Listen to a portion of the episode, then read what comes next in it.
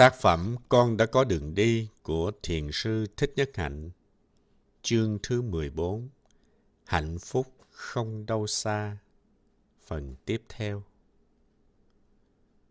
Nó đây rồi. Khi các bạn đến làng Mai Chúng tôi tập cho các bạn biết ngồi thiền, đi thiền, ăn cơm trong chánh niệm, thở có ý thức – với những sự thực tập đó, chúng ta chế tác ra được năng lượng của niệm, của định và của tuệ. Chúng ta có nhiều hạnh phúc, nhiều an lạc trong thực tập thiền đi, thiền ngồi, thiền ăn cơm, thiền làm việc, thiền thở. Đây không phải là những lao tác mệt nhọc, chảy mồ hôi. Có thể nói, những giây phút đẹp nhất của đời mình là những giây phút được ngồi thiền, được đi thiền. Trong những giây phút ấy, mình cảm thấy rất là khỏe, rất nhẹ, rất hạnh phúc.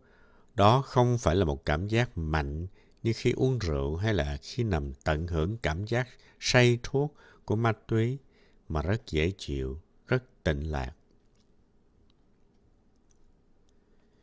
Nhiều người trong chúng ta đã đạt được trạng thái tịnh lạc, trạng thái nhẹ nhàng trong khi thiền tập và ngoài những điều ấy, chúng ta không mong ước gì nữa cả. Như vậy là quá đủ hạnh phúc rồi. Bất cứ hành giả nào cũng có thể đạt tới được điều đó nếu họ muốn. Có những lúc 300 người, 500 người, 1.000 người cùng thực tập thiền hành với nhau, cùng leo lên đồi với những bước chân thảnh thơi, an lạc, vui tươi, tiếp xúc được với những màu nhiệm, những cái đẹp của đất trời. Mỗi bước chân, mỗi hơi thở trong những giây phút đó đưa lại cho mình hạnh phúc rất lớn. Lúc ấy mình nghĩ rằng mình không cần đi tìm cầu gì nữa hết. Trên mỗi bước chân, mỗi hơi thở, mình đã tràn trề hạnh phúc rồi. Mình có thể nói, this is it. Cái mà mình đang đi kiếm, nó nằm ngay đây rồi. Nếu quý vị nào đã trải qua kinh nghiệm đó một vài lần, thì mình biết hạnh phúc là cái gì có thật.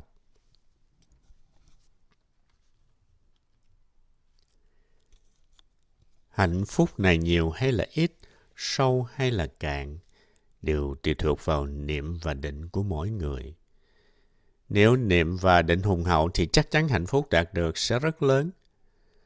Trong khi ngồi thiền, lưng của mình thẳng và buông thư, miệng nở một nụ cười hàm tiếu, chú ý tới hơi thở và thở rất nhẹ nhàng.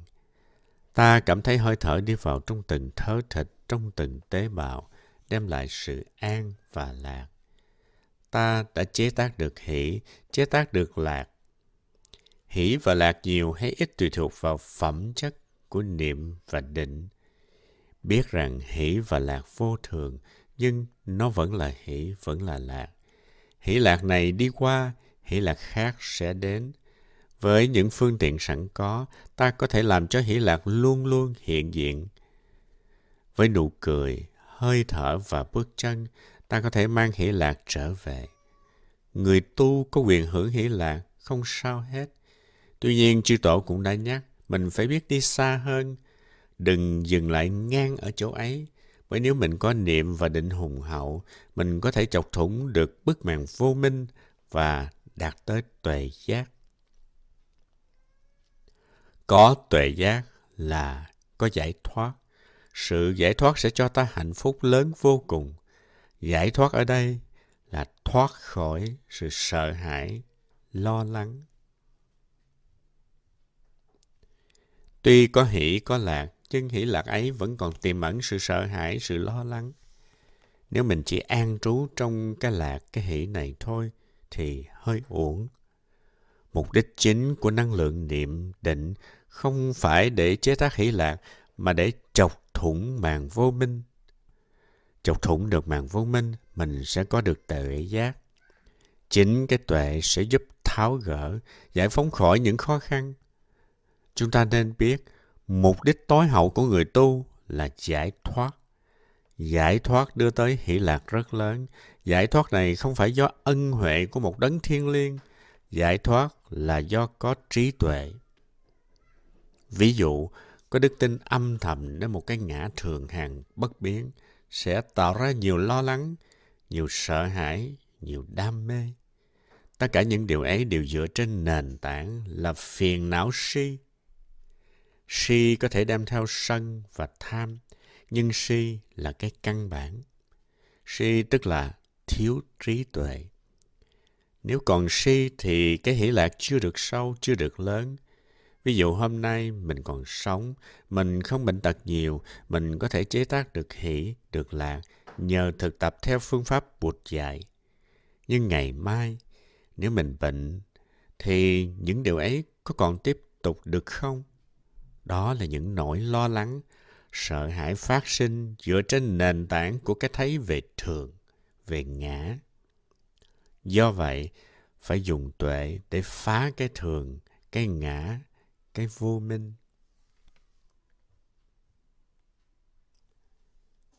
Tỉnh cả hai giấc mộng.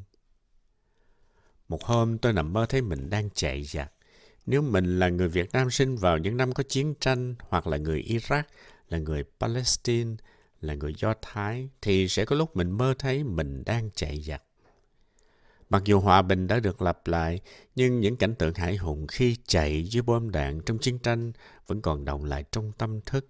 Thỉnh thoảng nó sẽ trỗi dậy trong giấc mơ. Trong cơn mơ, mình thấy mình đang chạy và xung quanh mình cảnh tượng rất hỗn loạn. Nhưng lúc ấy, mình không biết được rằng, trong thực tế, thân của mình vẫn còn nằm yên trên giường. Mình đinh ninh rằng, mình đang chạy dưới bom đạn và hoàn cảnh của mình đó là chạy giặc. Tất cả chúng ta, nếu đã từng trải qua chiến tranh, thì đều có thể có những giấc mơ như vậy. Trong giấc mơ, mình tin rằng mình có một cái ngã, cái thân và một hoàn cảnh. Mình tin rằng những điều này là có thật. Nhưng chỉ khi thức dậy mình mới biết được rằng những cái đó không có thật. Người đang nằm ngủ mới là thật. Cái phòng ngủ mới là thật. Cây đèn để bên cạnh mới là thật. Trong giấc mơ đó, lúc tôi chạy được đến một chỗ không có bom đạn, đường vắng, thì tôi tự nhủ rằng chỗ này vắng, mình có thể thiền hành được. Rồi tôi thiền hành trong mơ. Trong khi thiền hành, tôi thấy rõ ràng đây là giấc mơ chứ không phải sự thật. Trong mơ, nếu biết mình đang mơ, nghĩa là gần tỉnh rồi. Thái Hư Đại Sư có nói, mộng trung ngộ mộng trùng mê mộng. Trong mơ mà biết mình đang mơ thì vẫn còn ở trong mơ. Nhưng mà có cái lạ là khi bắt đầu đi thiền hành, tôi biết rằng người đang đi thiền hành là một ảo tưởng và hoàn cảnh mà tôi đang thiền hành trong đó là ảo tưởng. Khi tỉnh dậy, tôi biết đây chỉ là giấc mơ, không có thật. Không có thật, nhưng mà khi mơ thì rất là thật. Nó có sự sợ hãi, nó có sự lo lắng, nó có sự hấp tấp để chạy trong tiếng bom. Khi thức dậy, tôi tiếp tục thở, vì tôi đã bắt đầu thở và đi những bước chân chánh niệm ở trong giấc mơ rồi. Và tôi còn thấy được con người đang nằm trên giường và hoàn cảnh ấy cũng là một loại mộng nữa. Trong cảnh giới mộng của giấc ngủ, tất nhiên con người và hoàn cảnh đều là mộng, nhưng trong cảnh giới tỉnh này, con người và hoàn cảnh cũng là mộng. Vì sao? Vì mình còn sống với ảnh hưởng của tà kiến, ảo giác. Chúng ta tưởng mình tỉnh nhưng kỳ thực mình vẫn còn mơ. Chúng ta tưởng rằng thân này là thường. Khi thân này chết đi, ta tiếp tục lên thiên đường hay là xuống địa ngục. Mình thấy thế giới mà mình đang sống đây là thật hơn cái thế giới trong giấc mộng. Nhưng nó vẫn là một loại mộng. Do vậy, triết học, đạo học và khoa học đang tìm sự thật. Bởi người ta không tin vào cảm giác của chính mình. Nhà khoa học, nhà đạo học, nhà triết học đang đi tìm sự thật. Và cả ba đều có cảm tưởng là mình đang sống trong cơn mộng thứ hai. Dù đã tỉnh được cơn mộng thứ nhất. Có một người đã ra khỏi cơn mộng thứ hai và đã hiến tặng cho chúng ta những phương pháp thực tập để chúng ta cũng có thể thoát ra khỏi cơn mộng thứ hai. Người đó gọi là Bụt. Bụt là một nhà đạo học Buddha có nghĩa là người tỉnh thức. Khi tỉnh thức rồi thì không còn cái ảo tưởng rằng mình là một cái ngã thường tại. Không còn cái ảo tưởng rằng thế giới này là một cái độc lập ngoài cái ngã người tu tập không chỉ nên đi tìm một ít hỷ lạc để sống lay lắc cho qua ngày, cho bớt khổ. Mục đích của chúng ta là phải đi xa hơn, là phải chọc thủng giấc mơ thứ hai. Chúng ta vẫn còn chìm đắm trong giấc mơ thứ hai, nhưng tất cả chúng ta đều có khả năng thoát khỏi giấc mơ thứ hai. Bởi trong mỗi người đều có hạt giống của chánh niệm mà. Nếu niệm, định mà hùng hậu, mình ắt có tuệ. Chính tuệ sẽ lay chúng ta tỉnh cơn mơ thứ hai. Khi tỉnh dậy, ta thấy rõ ràng thân này không chắc thật. Nó chỉ là một biến hiện của nghiệp thức. Và thế gian này cũng vậy, chỉ là một biến hiện của nghiệp thức. Trong thế kỷ 21, các nhà khoa học, các nhà đạo học có thể nắm tay nhau làm việc để mọi người tỉnh dậy từ cơn mơ thứ hai. Cơn mơ nào cũng có thể qua được nếu chúng ta có đủ niệm, định, tuệ. Ta phải biết tin tưởng rằng mình có khả năng tỉnh lại từ cơn mơ thứ hai. Tin mừng Thánh kinh của đạo cơ đốc được gọi là tin mừng bởi có Chúa cứu chuộc mình. Trong đạo Bụt cũng có tin mừng bởi Bụt nói rằng mọi chúng sinh đều có Phật tánh, mọi chúng sanh đều sẵn có hạt giống của niệm, của định và của tuệ, hay hạt giống của sự giác ngộ. Sáng nay trước giờ Pháp thoại, chúng ta đã có niệm bài Tam Quy. Trong bài này có đoạn về nương bụt trong con. Bụt trong con là một cái gì rất cụ thể, có thể sờ mó được chứ không phải là một niềm tin mơ hồ. Mình không đi tìm bụt ở cõi trời xa thẳm trong không gian và thời gian. Đó là hạt giống của tỉnh thức. Đó là vốn liếng của mình. Sau này có thức dậy được hay là không là nhờ cả vào nó. Tất cả chúng ta đều là những người mê, mê rất sâu, nhưng mức độ mê của mỗi người khác nhau.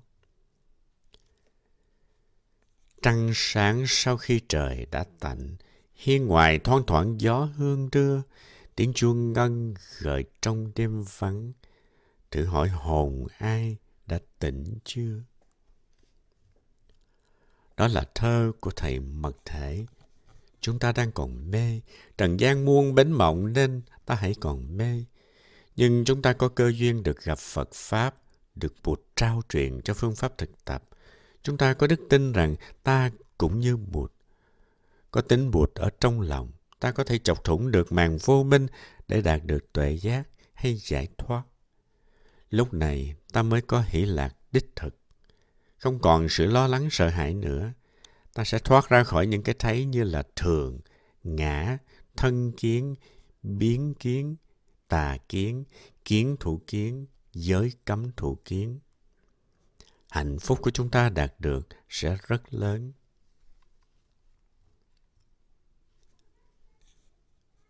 Đừng đánh mất những cơ hội.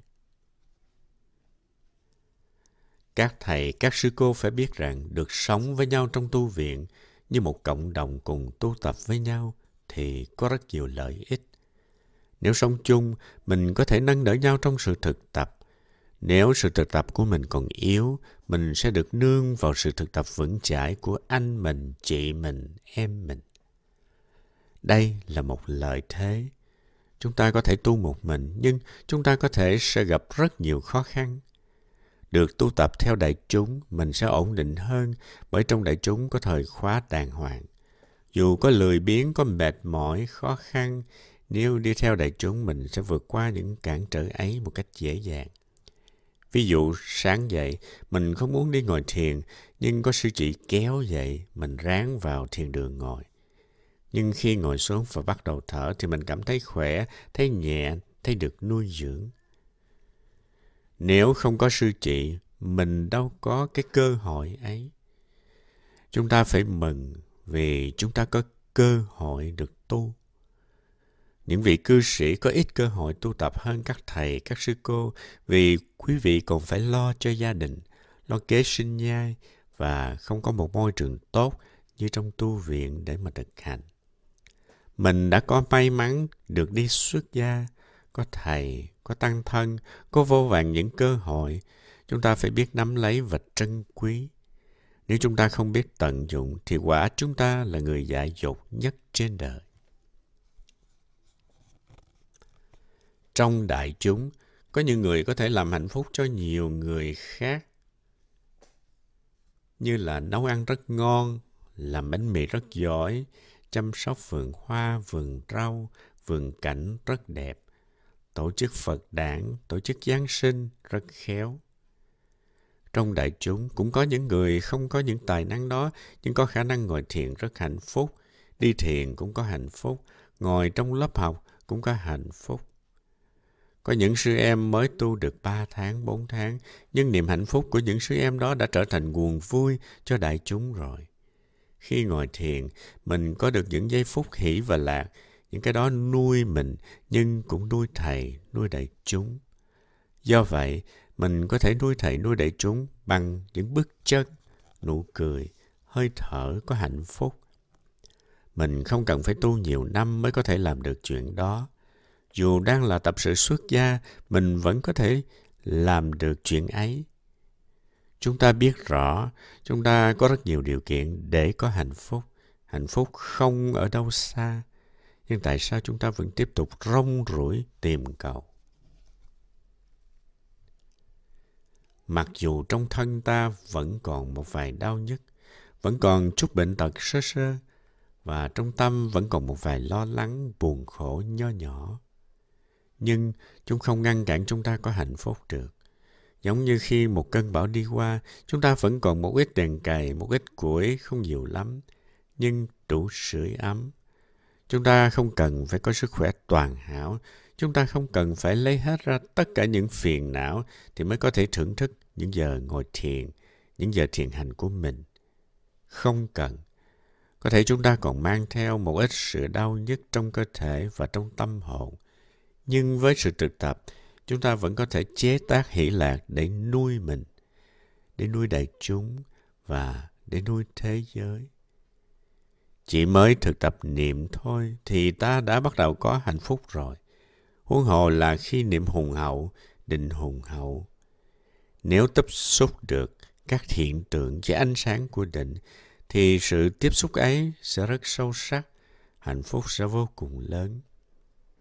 Hơn nữa, nếu ta đạt đến tuệ giác, nhờ niệm và định hùng hậu, ta sẽ buông bỏ được những lo lắng, sợ hãi, sầu khổ và ganh tị. Lúc này hỷ lạc của ta sẽ vô cùng lớn. Chúng ta không cần đi đâu để tìm hỷ, tìm lạc. Nếu chúng ta phóng tâm đi tìm hạnh phúc ở một nơi khác hoặc tìm ở tương lai, thì điều này đồng nghĩa là chúng ta đang bị thất bại trong sự thực tập của mình.